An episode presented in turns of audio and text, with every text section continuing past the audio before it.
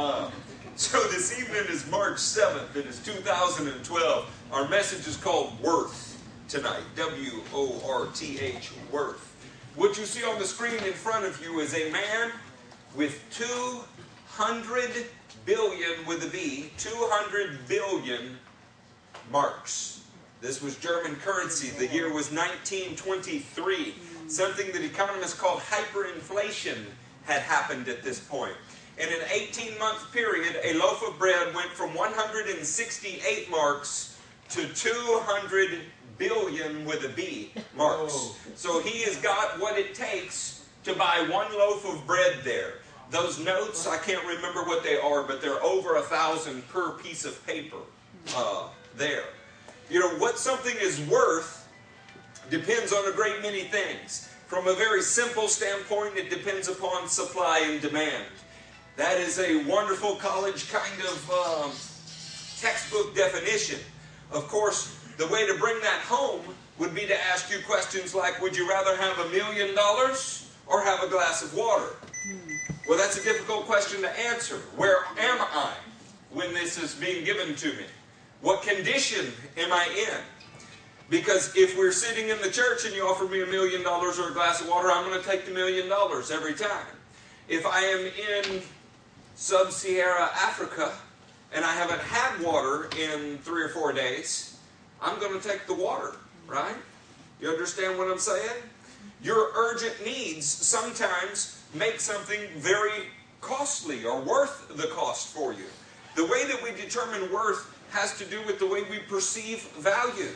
For whatever reason, somebody paid almost $50,000 for a grilled cheese sandwich that they thought had a picture of Jesus in it on eBay one time. How, how absurd is that? It may not even been Jesus. It may have been Mother Mary, right? Uh, it's a grilled cheese. Who really knows what it was? It might have been Mickey Mouse. Okay? Uh, every once in a while, somebody will pay an extraordinary amount of money for a painting that looks like Abby did it. You know, I, I, I just I don't know what makes something worth something to someone and not to another. But I know this: when something has a great value for you, you will work to get it. Right? You ever had something you really wanted?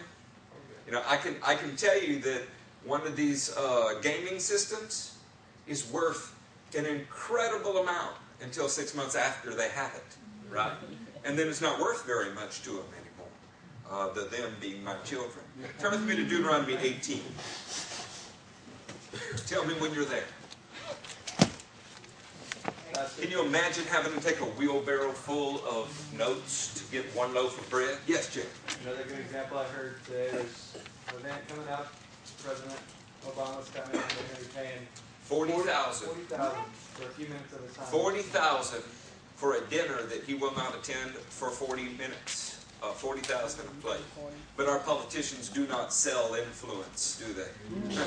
wow. So are y'all in Deuteronomy 18? Yes. In Deuteronomy 18, something has happened. Let us pick up in the 14th verse.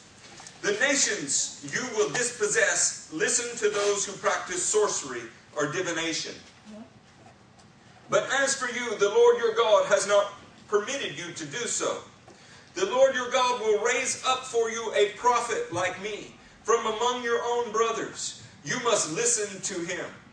For this is what you asked of the Lord your God at Horeb on the day of the assembly when you said, Let us not hear the voice of the Lord our God, nor see his great fire anymore, or we will die. God had not a suggestion, but a command. He actually heard something that the people said when they were in a position he created a position that caused them to cry out for a certain thing so that they would value it when they got it. What was their position? Their position was fearful that they would die. Having heard the voice of God, having seen a form of uh, cloud, smoke, fire, not a form of the Lord, but seeing physical events, they were scared that they would die. And in that fear, they said, we don't want this responsibility ourselves. What we want, Lord, is a, is a prophet like Moses. Let him speak the word to us. God said, Very well, I will raise up one from among your own brothers. But this has a price tag with it. It's something that they would value because the circumstances caused them to ask for it. By the way, God did the same thing with Adam. He brought Adam to a position where he passed all of the animals before him, let him name them, see how they work, their function, so that Adam would value the spouse he was being given. Uh, God knew that he needed it, but he wanted Adam to know that he needed it. In this case, God knew very much. The lamb was slain before the creation of the world. God knew very much that he would send Jesus, but he wanted the people to ask for him. Are you hearing me? We serve a God who will create the right conditions so that you will ask for the right things, so that you will value them when you get them. Listen to what the cost was. The Lord said to me, what they say is good. I will raise up for them a prophet like you from among their brothers. I will put my words in his mouth, and he will tell them everything I command him. If anyone does not listen to my words that the prophet speaks in my name, I myself will call him into account. The price was you're going to have to obey that which you asked for. You are going to have to hang on his every word. You're going to have to take him seriously. I wonder how many people came to Christ this way.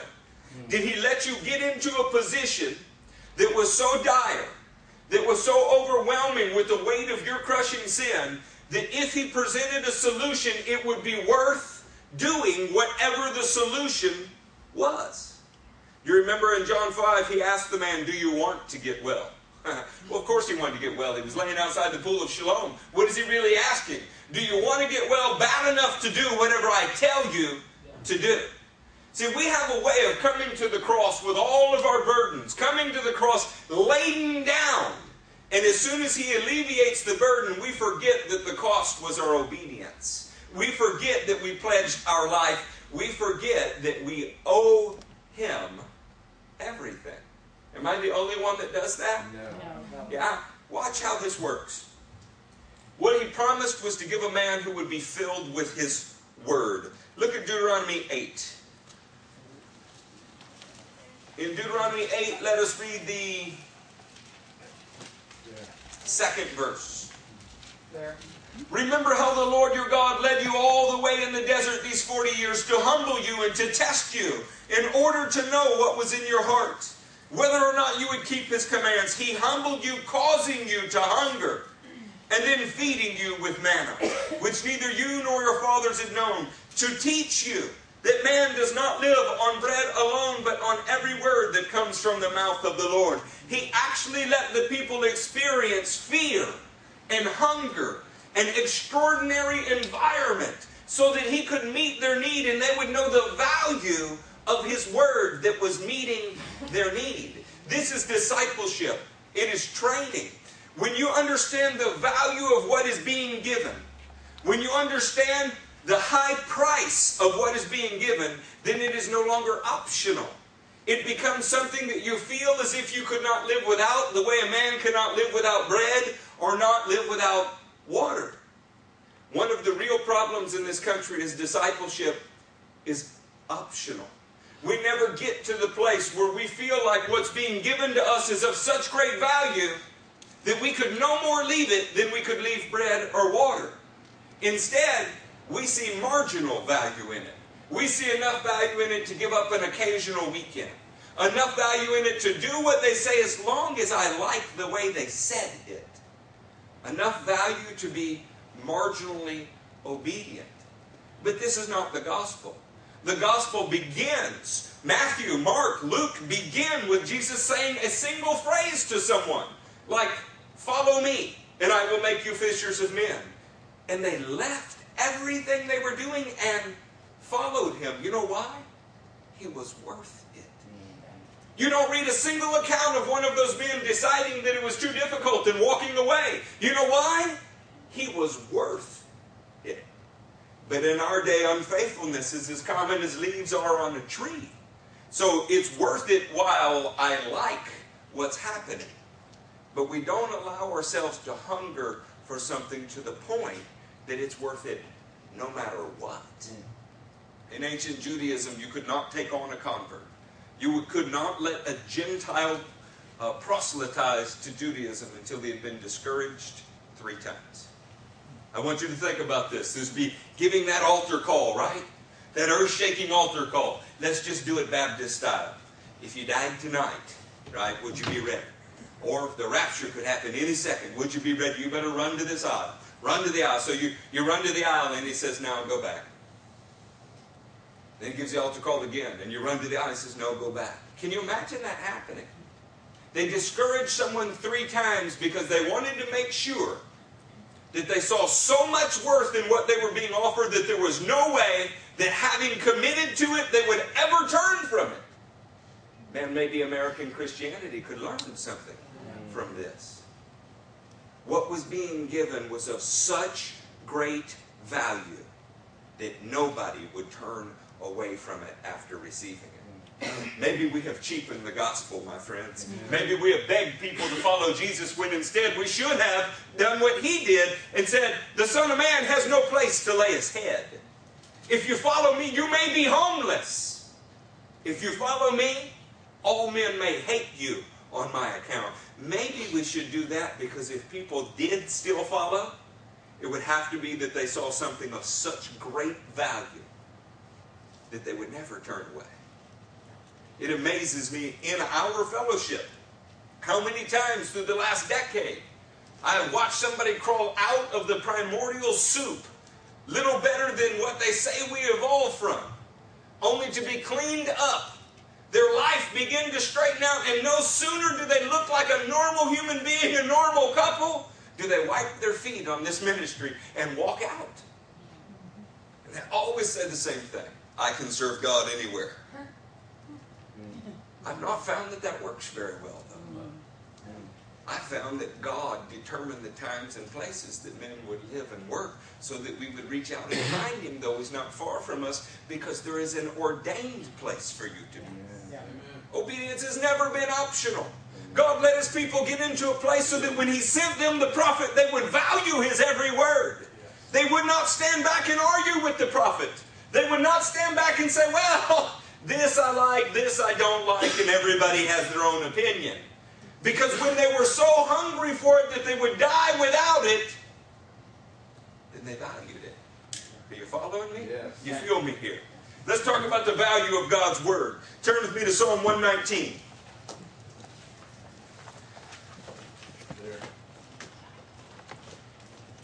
In our country and many others in the world, the gospel has so been distorted in regard to money that we have not told the truth about it. Some sell the gospel. They sell it, they've become fishers of funds rather than fishers of men. While others in my category are almost ashamed to speak about money. And we're almost ashamed to speak about it because we do not want to be lumped into the other category. Friends, what does Psalm 119, 72 say? Somebody read it. Read it loud, like, like you were proud of it. The law from your mouth is more precious to me than thousands of pieces of silver and gold. The law from your mouth is more precious to me than thousands of pieces of silver and gold. What you value, friends, you will invest in. What you value, you will sow into. Whatever you value, those are the things you spend your time and your money on. You show me somebody who is 16 years old, in my day it was the Crank It Up concerts, right? We put such big speakers in our trucks that you could not sit in the truck. And then we argued over the decibel meter where you put it because we had a sweet spot. And we were trying to crank out an extra tenth of a decibel to win the Crank It Up contest. You could have somebody with an $1,100 Geo Metro with $25,000 worth of stereo equipment in it. It happened all of the time. We put so many amps under our seats that there was not headroom in your car. You know why? We valued it. You see what a man values by what he sows into, what he spends his life on, what he spends his time on. The psalmist is saying it's worth more than a thousand pieces of gold or silver to me. The instruction, the law from your mouth. How do you feel about it? Are you annoyed when it's given to you? I mean, just fine when it's given in general, but when it comes down to you, is it annoying? I met more people in my life that were doing great in church until church became about them. And I'm like, well, why did you go if you didn't want it to be about you? Did, did you really want to go every week to hear a sermon about someone else? Do you go to the doctor to hear what he's doing with the other patients? Do you go see a specialist, a surgeon, to find out, hey, you operated on my neighbor lately? Surely we go to the physician to see what he has to say about us. This is the heart of Christianity. Not everyone else, us. And then having had a work done in us, then we go help everyone else. You don't understand the value of what you've been given if you don't complete what you were asked to do. Yeah? One of the worst things that happens in Christianity is we give so much away for free that people mistake it as cheap. Yeah? You give somebody something and they don't value it the way that they do if they really had to work for it. I give you a hint. I taught a meeting in, uh, not far from Opelousas, Louisiana. And a man rode a bike 22 miles to get there. He didn't leave before I was done. You know why? Yeah. He rode 22 miles to get there. He's going to hear everything I had to say. Because it cost him something to get there. Sometimes we need to get our investment right. We need to show worth in what is worthwhile. The Word of God is worth more than thousands of pieces of silver or gold, and we're offended. We give a waiter 15% without a second thought, but 10% to God is an offensive thing. How dare that preacher talk about that?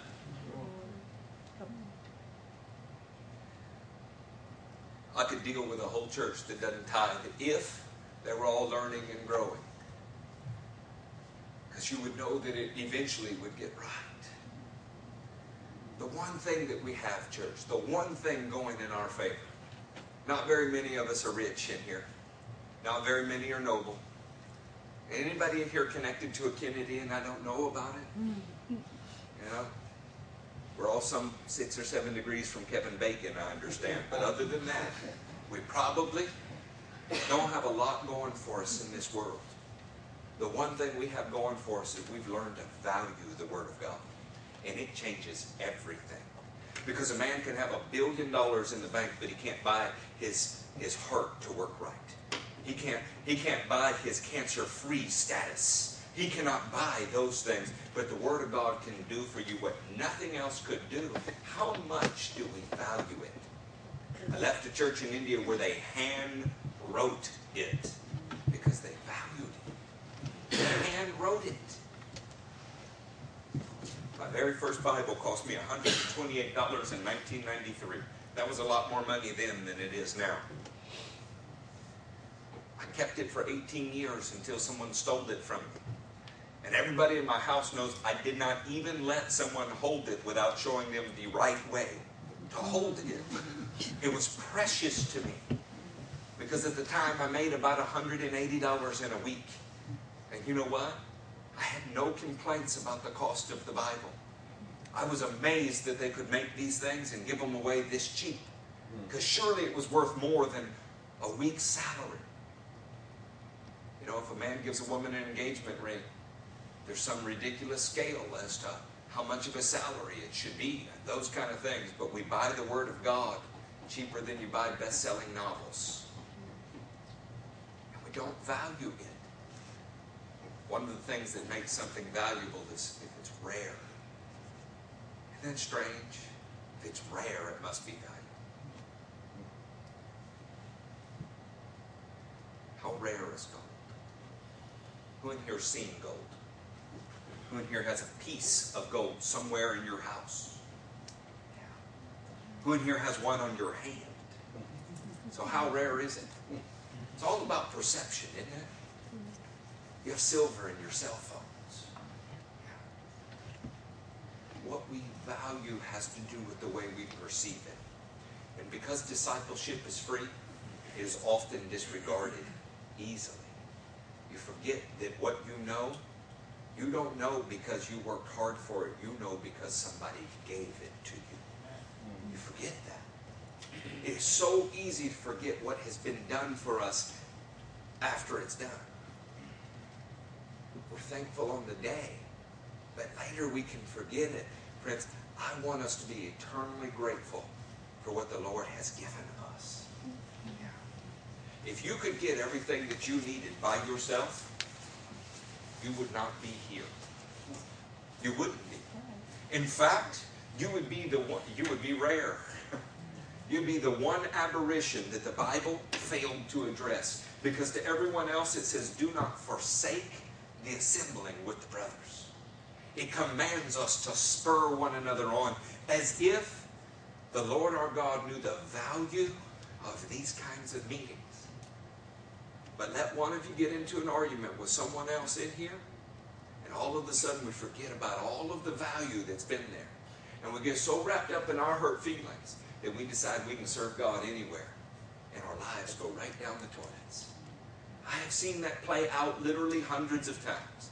The good news is, in a church that is this size, tonight, probably only 50 people here, I will eventually get to pastor all of Houston, 50 people at a time. If every few years a few more get offended and move on to some other place, then I'll get to them all eventually. Because I value what God has done and I will not give up. I've gotten to where it's not even discouraging anymore. I just go, next. And the reason that I do is not because I don't care about the lives. I love each one of you. It really bothers me when you don't do well. But I know that what we have is of such great worth that the Lord will bring in the person that replaces you and will be obedient. I know that. I know that from reading the Word.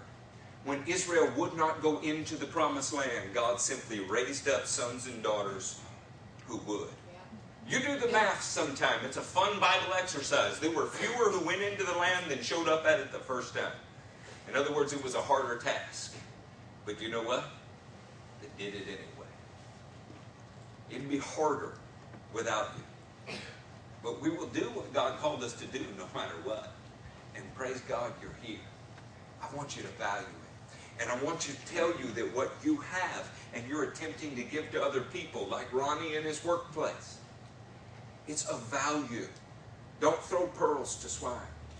They need to see some value in it or they will mistreat Jesus.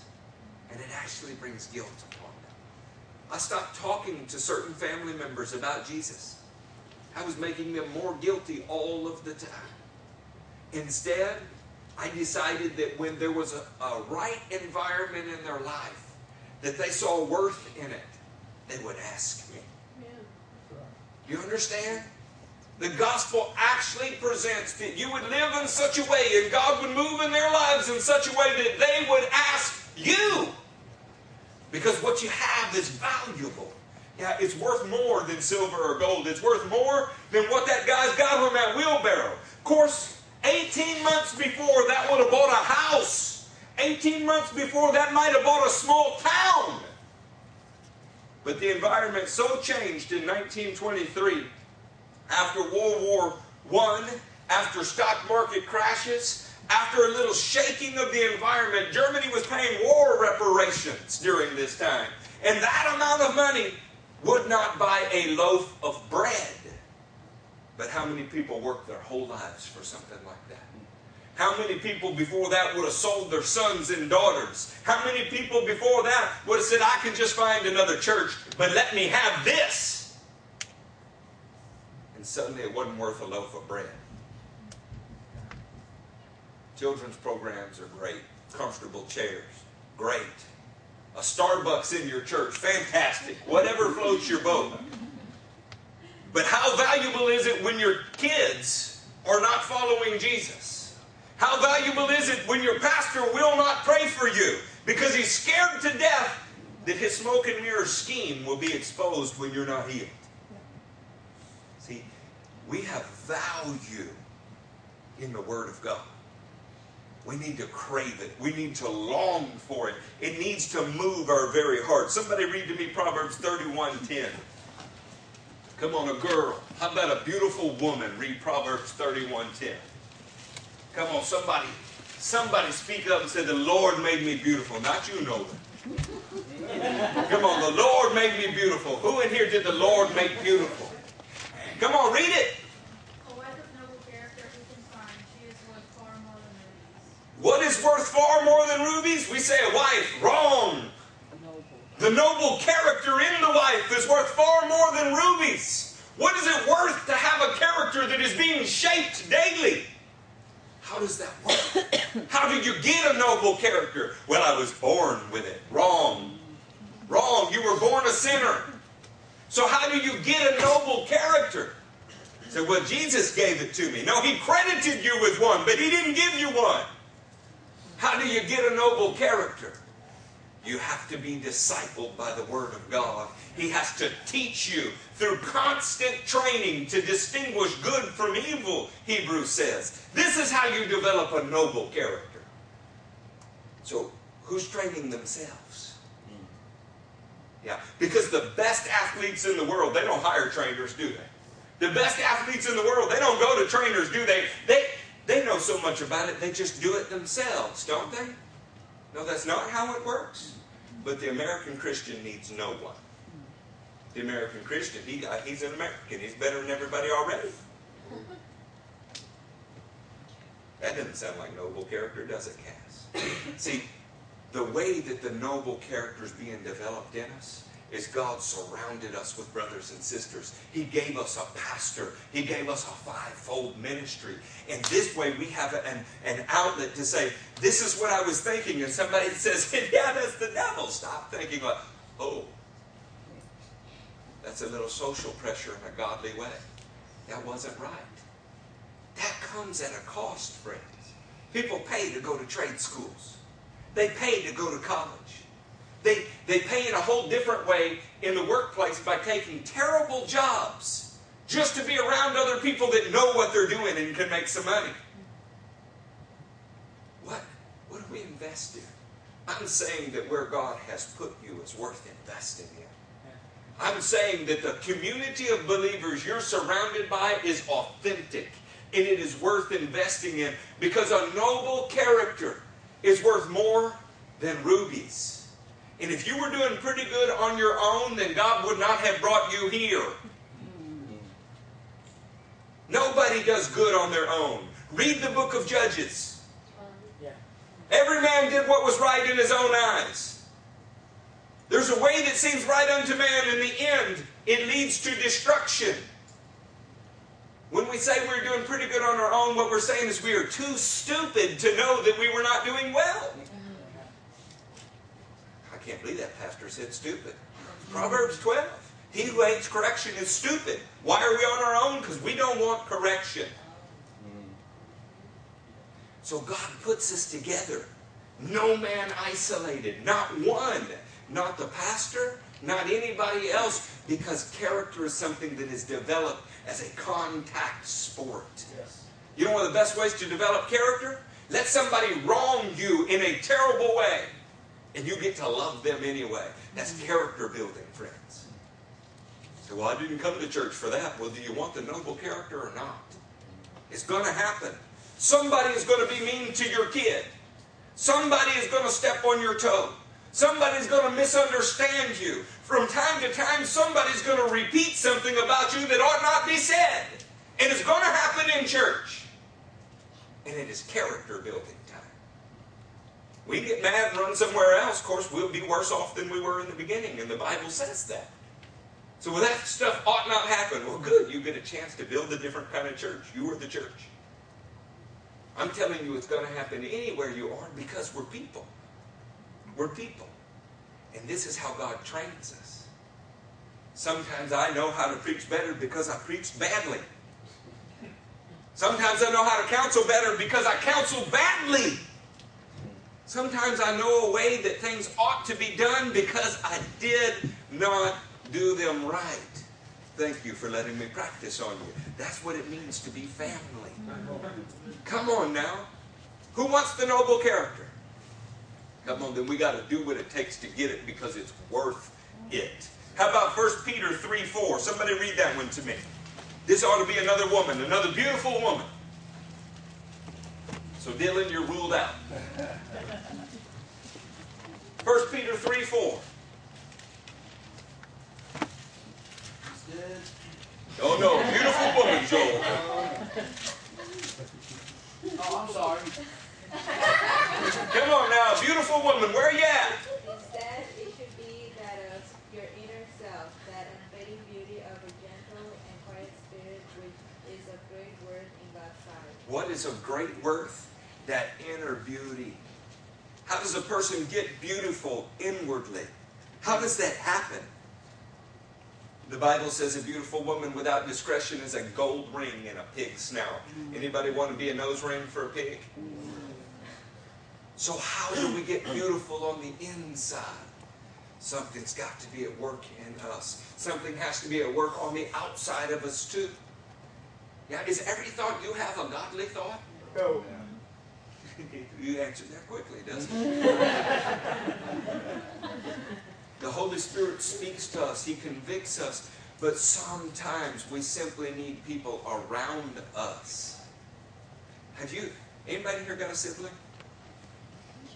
Anybody got an older sibling? If you saw your older sibling get the wine beat out of him for doing something, might you have avoided that? Oh, yeah. Yeah, well, praise God. He paid a price for you.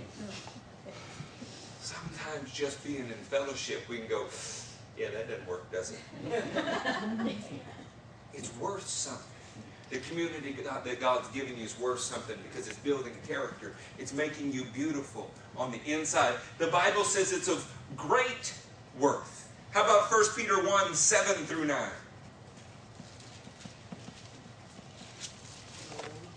No, we'll take a dude. A Brocephus. These have come so that your faith, of greater worth than gold, which which perishes even though refined for fire, may be proved genuine and may result in praise, glory, and honor when Christ Jesus is revealed.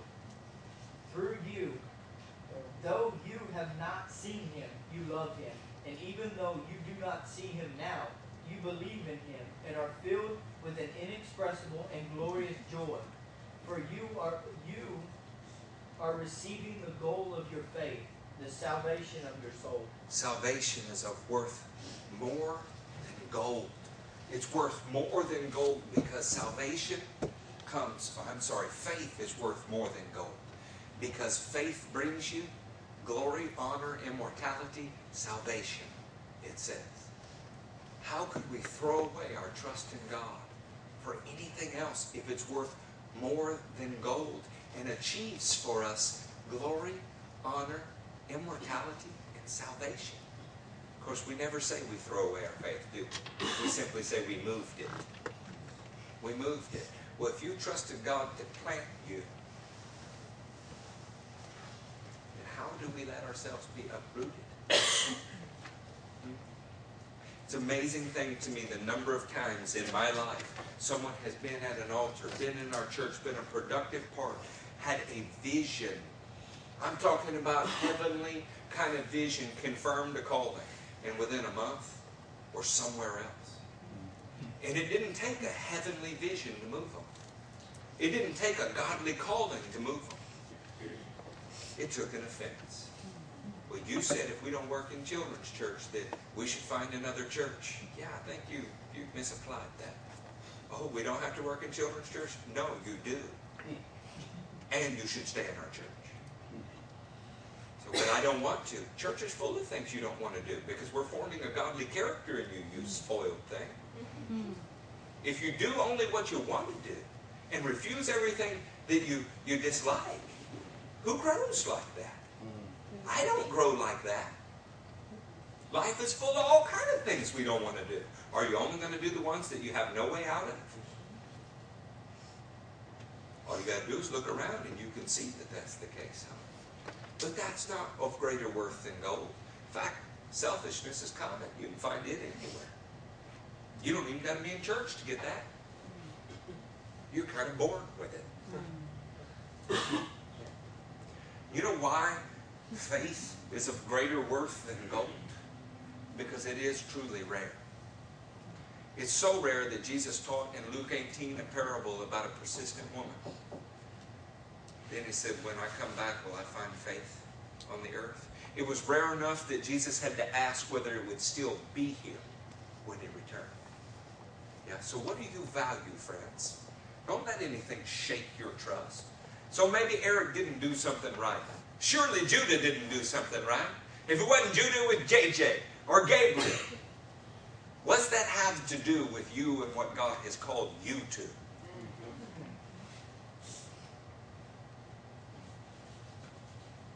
Why don't we do this? Since we know those things are true, this is not in dispute, is it? Since we know that's true, let us read Romans 8 together. Let's talk about worth. Sometimes you can tell what something is worth by, by what it costs you to get it. Yeah? One of the things that I found just amazing is I worked a whole lot harder for $6 an hour than I did for $60 an hour. Uh, I didn't understand that. Uh, that's just not fair, right? It's not. But I found out something that if you had made $50 an hour, they no longer offered you six. They thought that you were worth something because you had demonstrated it in the past. Worth was based on what someone else had paid you. I actually started including salary histories. Once I made a certain amount of money, I never gave a resume again without telling them. It was a way of communicating other people thought I was worth this. And if you want me, this is what it's going to take to get it. They didn't know I didn't even think I was worth what they were paying me. That was beside the point. What we think about something has to do with what we've had to pay to get it. Are you in Romans 8? Yes. In Romans 8, watch this. Let's pick up in the 18th verse. I consider that our present sufferings are not worth comparing with the glory that will be revealed in us. Apparently, glory is worth suffering. It is worth paying out a little suffering to achieve glory.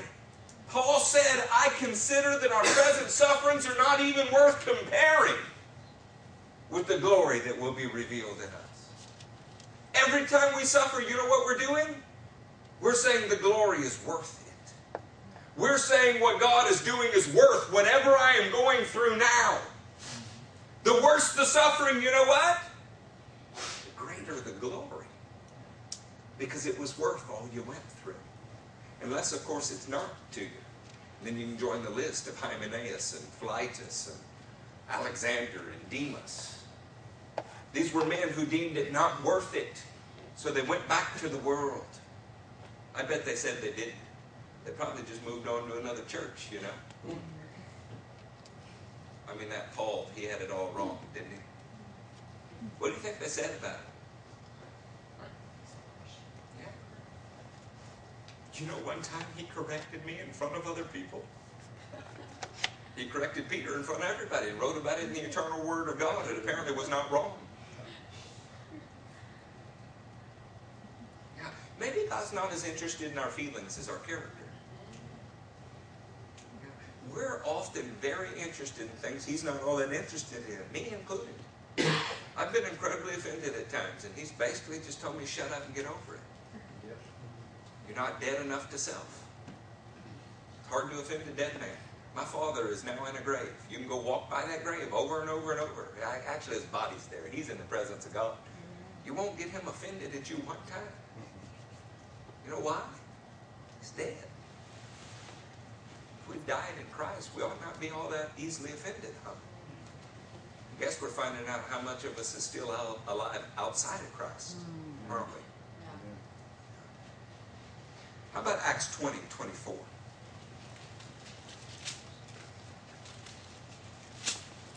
Tell me when you're there. There. There. Read it.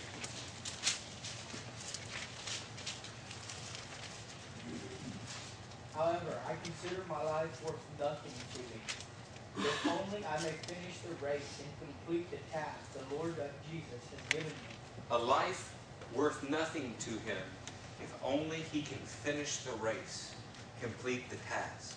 Apparently, finishing is worth losing your life. Apparently, to finish what God gave you to do is worth losing your life. That means that it's worth something, friends. That might mean that it's worth everything. Maybe that's why the kingdom of God is like a pearl that a man went and sold all he had to obtain. See, we're convinced though that we can we can do one without the other. We're convinced that we can finish strong, that we can have the noble character, that we can have the inner beauty, that we can have the glory without having to do any of the suffering, without having to do any of the giving up our lives, any of the being corrected, any of those things. Because there are plenty of churches that will simply say, You've got it already. It's God's best for you every day is Friday, Cassie. Every day. Except that's not the kingdom.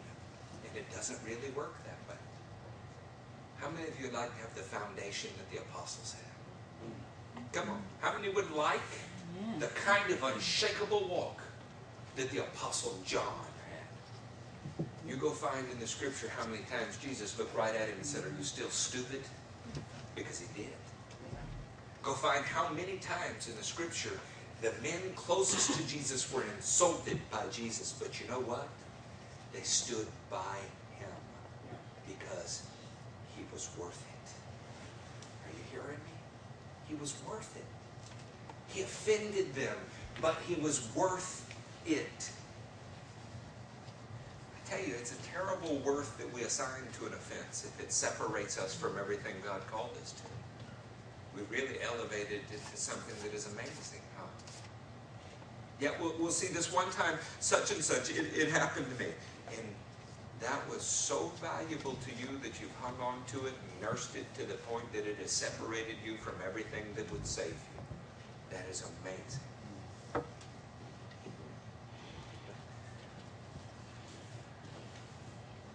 Does he place value on you?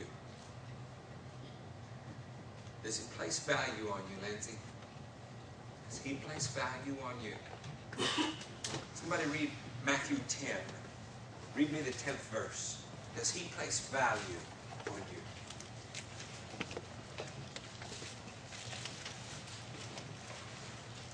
Take no bag for the journey, or extra tunic, or sandals, or a staff. For the worker is worth his keep. The worker is worth what? His keep. Apparently, he places as much value on you as it takes to provide for you, at least. He says you are worth the wages that it takes to feed you and care for you. He says you are worth that, but how much time are we worried about those things? I spent most of my life concerned about how I was going to pay one bill or another. But he said, I am worth the payment of those things. He said, I'm worth it. He said it right there. I can choose to believe it or not. But this goes back to how much he's worth, huh? See, if I value his word, then even if his word is about me and I would tend to disagree with it, come on, ladies. Mm-hmm. If I value his word, even if I disagree with what he's saying, because I value it, it trumps my own opinion. So when the word says that you're fearfully and wonderfully made, but your opinion of you is a little different, what are we going to do with your opinion? Or you can cross your arms, be stubborn, and get what you always got.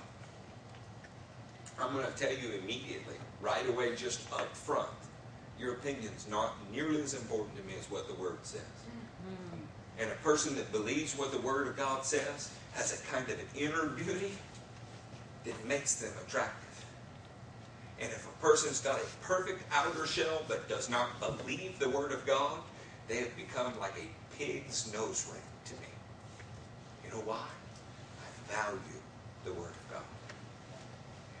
It all is about where we place worth. In that same chapter, skip down to about the 30th verse, 31st verse. Read what it says. So don't be afraid, you are worth more than many sparrows. Don't be afraid. You're worth more than many sparrows, and not one of them falls to the ground. He's numbered even the hairs on your head. Are you worth something? You're not only worth providing for, you are worth protecting. The living God has numbered the hairs on your head because He has value in you. He cares more about you than birds, which He also created.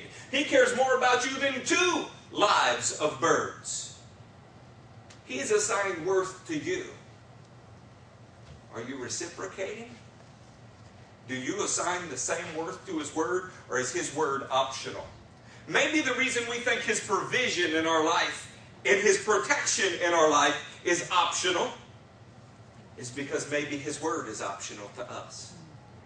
When we put the same worth in His Word that He does, then maybe we will see the worth that He's put in our lives.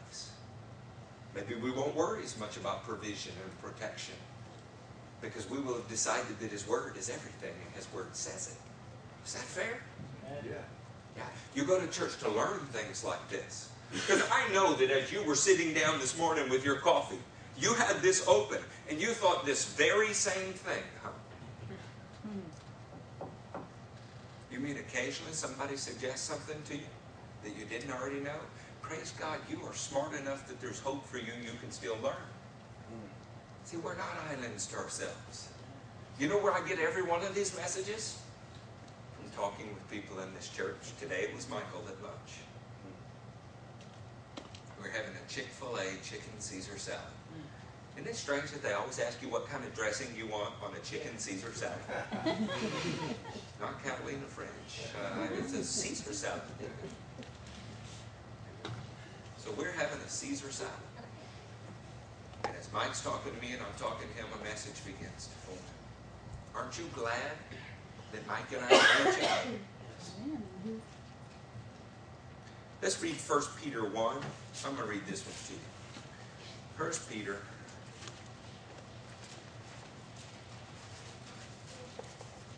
Be in the first chapter.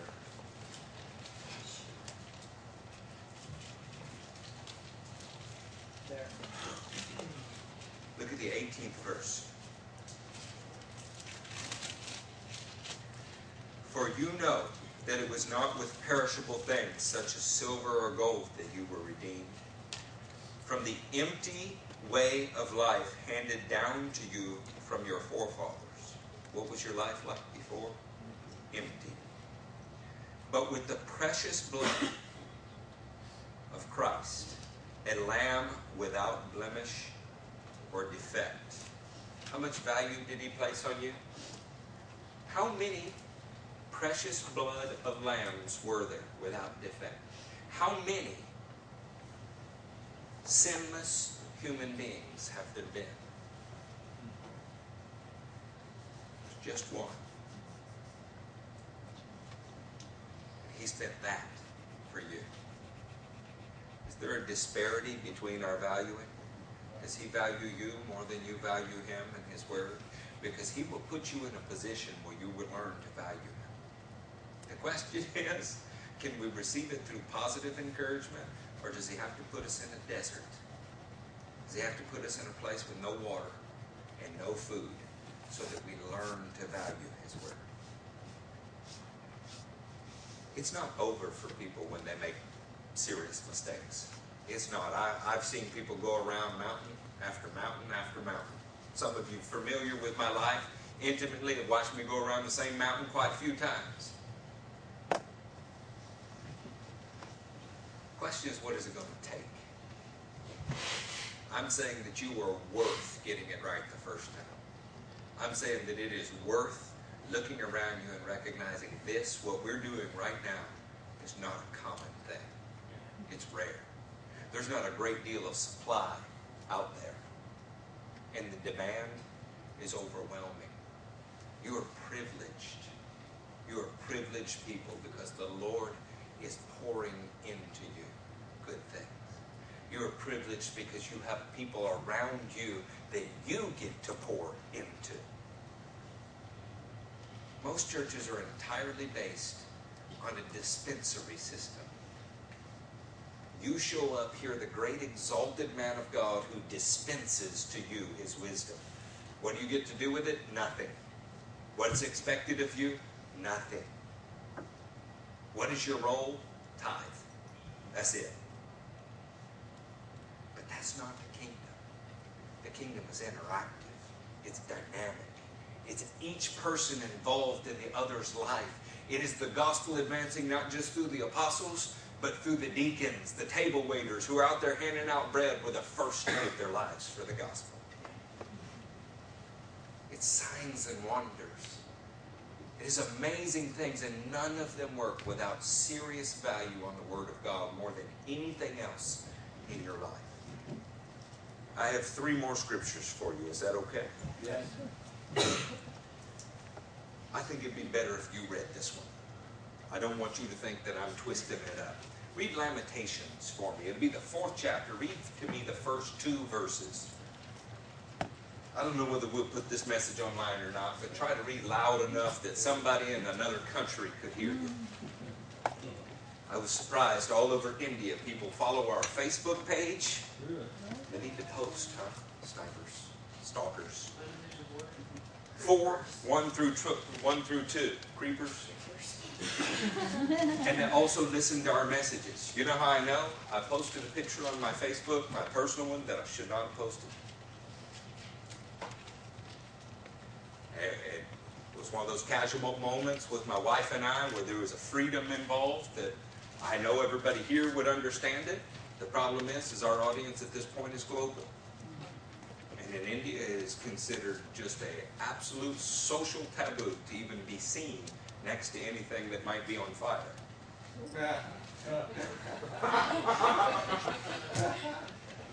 So I'm at an Indian wedding full of Hindus, and a man says, I saw your Facebook page. I'm like, oh, great. Then he had a question for me. I said, culture, culture. you know, where, yeah, anyway, why don't you read Lamentations? How the gold has lost its luster, the fine gold become dull. The sacred gems are scattered at the head of every street. How the precious sons of Zion, once worth their weight in gold, are now considered as pots of clay, the work of a potter's hands. You've heard the phrase worth your weight in gold? It came from the Bible. Mm-hmm. It came from the Bible because the sons of Zion are worth their weight in gold. Now, I don't know how many ounces I weigh at this point. My math is not that good. But it's about $1,500 an ounce. How many ounces in a pound? 16? 16 times about 225 times 1,500. That's some value, friends. You gain value, okay. And if I go eat tonight, if I go eat tonight, I will appreciate even more. But you can go.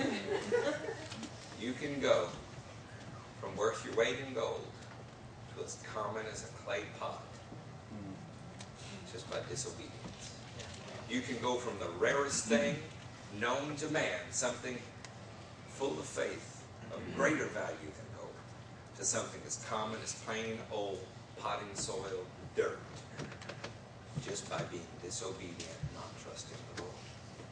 He said the gold has lost its luster. Come on. I wish that I was not right. Sometimes as a pastor, it is a terrible burden to know something before it happens. When somebody crosses their arm, looks you in the eye, and says, I can serve God anywhere, I can see the luster falling off the gold. And it happens all of the time. Every time I go to India, it happens a few times. Yeah. This message is not about anybody but you. It's about you because this choice will always be yours. Uh, we don't have membership rolls here. We don't pass offerings. I'm not about to start calling you when you miss, asking you to return. If I call you, it's because I cared about you, not because I wanted you to sit in a seat at my church.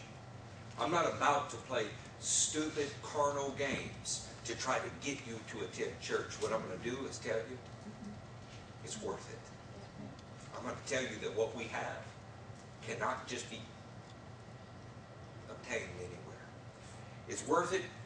Some people that they will assemble 400 pastors in one room just to hear what we have to say. And I can't assemble 400 people that are not pastors to hear what we have to say. Deuteronomy 29, verse 19, says something that is incredible. And I want to bring this up for one reason. I witness everywhere that I go, and sometimes I use words, and this was an occasion that I was using words. I was in an airport in Germany. I'd been awake for a day and a half, 28, 29 hours. I sat down next to a man who seemed sad. It's not in me just to ignore a problem when I see it. So I began to talk to him, and he cheered up when he found out I was a pastor. He began to tell me about his love for the Lord. This is his business card because that's what Americans do. We assign value based on what a man does. And it just so happens that his business card is impressive. So as we begin to talk about the value of the kingdom and all of those things, we find out on almost every point we share the same values. Then he begins to tell me about the great hurt in his life. His daughter was married, loved the Lord all of her life according to him. She got divorced. He's been praying for her. He's been trying to encourage her. But at some point, he could not support her ungodly lifestyle anymore. And he said, Sweetheart, the financial ties are cut. You're always welcome here, but you're not welcome while you're doing these things. So she moved in with a man who's lost. They're having a little rebellion to God going on. And we're right in line with this. So I said, let's pray. He wanted me to pray later. I said, let's pray now. All of his work friends were around, so I grabbed his hands. I made sure everybody was good and uncomfortable. I hugged him, put my head on his chest at one point. And I prayed. And I didn't pray the little, you know, Lord, yeah, and bless the food. I prayed in the Holy Ghost, prayed with tears, I prayed with passion, something upset him. I thought maybe it was because it was in tongues, but it wasn't tongues. I thought maybe it's because I cried, but it wasn't the tears. I thought maybe it's because it's in front of all of his friends, but it wasn't that. You know what upset him? He said, I need to let you know, my daughter's salvation is not in question here. Hmm. He said, I'm confident of my daughter's salvation. She's just living in rebellion. I said, there has never been a stupider statement that came out of a grown man's mouth than that one. It's almost like you don't value the Word of God. Now we've descended into a theological debate. But you know what? At the end of the day, it doesn't matter what he says about his daughter. It doesn't matter what I say about the daughter. There is a judge that the daughter's going to stand before. And you know who won't be there? Daddy. Or the strange charismatic pastor that said, faith is displayed in actions. And you cannot be saved if you do not have the kind of faith that is displayed in your actions, no matter what somebody's daddy says. It's about what we value. And at the end of the day, he valued an experience that happened 20 years before more than the two decades that followed it. Friends, the Word of God is everything or it's nothing at all. Can we really disregard the Word of God for our own benefit? Even if it's my daughter, I can't. Deuteronomy 29. Look at verse 19. When such a person hears the words of this oath, he invokes a blessing on himself and therefore thinks, I will be safe even though I persist in going my own way. This will bring disaster on the watered land as well as the dry. The Lord will never be willing to forgive him. His wrath and his zeal will burn against that man, and all the curses written in this book will fall upon him, and the Lord will blot out his name from under heaven. But I have no concerns about that man's salvation. Come on, that sounds silly, doesn't it? It sounds ridiculous. I'd like to close with John 6. I don't want to close on a scary note. I want to close on a good note. Is that okay? In John 6, Gabriel, pick up that man's business card so nobody calls him. You can bring it here, son. He works for the most profitable oil company in the world, huh? In John 6, let's pick up in verse 52. You know why I can't read it? I'm in Luke 6. Speaking of value in the word, I need to value it enough to read the chapter. John 6, starting in verse 52. Then the Jews began to argue sharply among themselves. I like that. That's better than arguing with him. Then the Jews began to argue sharply among themselves. How can this man give us his flesh to eat? You know how offensive that was? Do you have any idea how offensive it is to a Jew to talk about cannibalism? I mean, it's, it's not offensive if you're Catholic. It's not offensive if you're Lutheran. They're perfectly comfortable with this concept. But to a Jew, this is the most offensive thing you could possibly talk about. That one person would eat another. And if you want to just go way over the top to talk about drinking blood, I mean, the entire Jewish way of life was based on the sanctity of human life and a particular reverence for blood of anything. There could not be a more controversial subject that Jesus could have picked, and so they're arguing about it. Verse 53 Jesus said to them, I tell you the truth, unless you eat the flesh of the Son of Man and drink his blood, you have no life in you. It's Almost like he's going out of his way to make it. Whoever eats my flesh and drinks my blood has eternal life, and I will raise him up at the last day. For my flesh is real food, and my blood is real drink. Whoever eats my flesh and drinks my blood remains in me, and I in him. Just as the living Father sent me, and I live because of the Father, so the one who feeds on me will live because of me. This is the bread that came down from heaven. Your forefathers ate manna and died, but he who feeds on this bread will live forever. He said this while teaching in the synagogue in Capernaum. On hearing it, many of his disciples said, This is a hard teaching. Who can accept it? Is it any wonder that many walked away? Their religion specifically forbade anything that related to blood. And since a man does not have a split hoof and chew the cud, absolutely forbids eating a human being. Aware that his disciples were grumbling about this, Jesus said to them, Does this offend you? What if you were to see the Son of Man ascend to where he was before? The Spirit gives life, the flesh counts for nothing. The words I have spoken to you are spirit and they are life, yet there are some of you who do not believe. For Jesus had known from the beginning which of them did not believe and who would betray him. He went on to say, This is why I told you that no one can come to me unless the Father has enabled him. From this time, many of the disciples turned back and no longer followed him. Twice now we have the comment that they left. And why did they leave? Because he was saying things that were simply not palatable. How does he handle that? In verse 67, you do not want to leave too, do you? Jesus asked the twelve. You really have to value a person's ministry.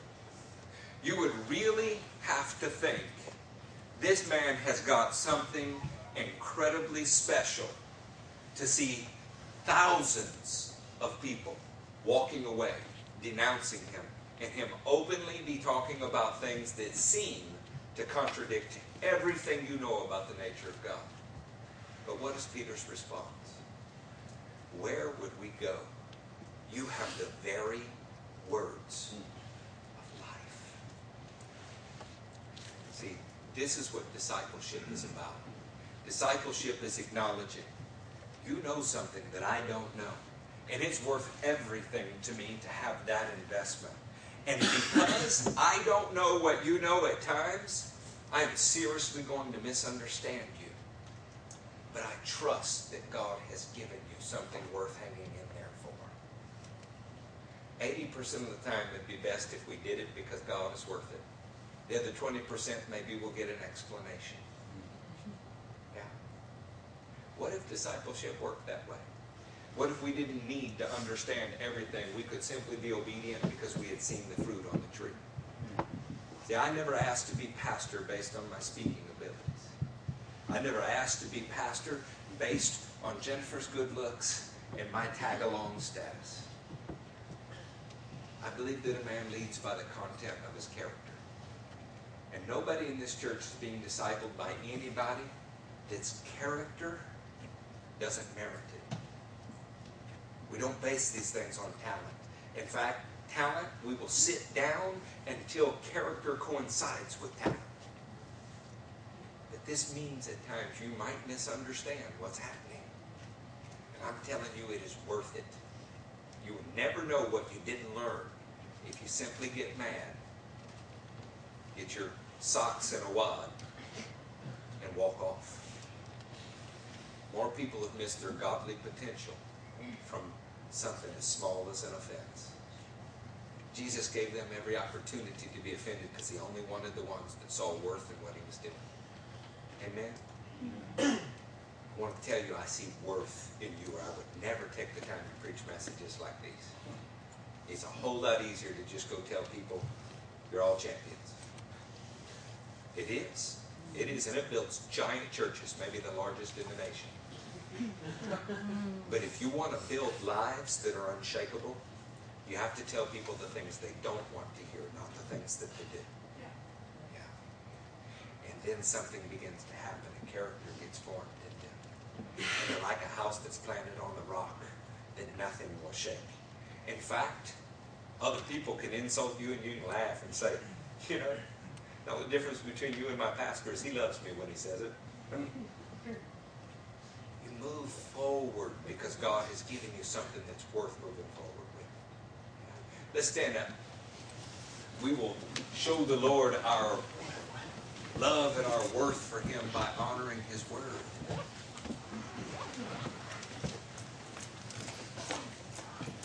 You know what the ultimate expression of what He thinks of your worth is? Is found in this phrase.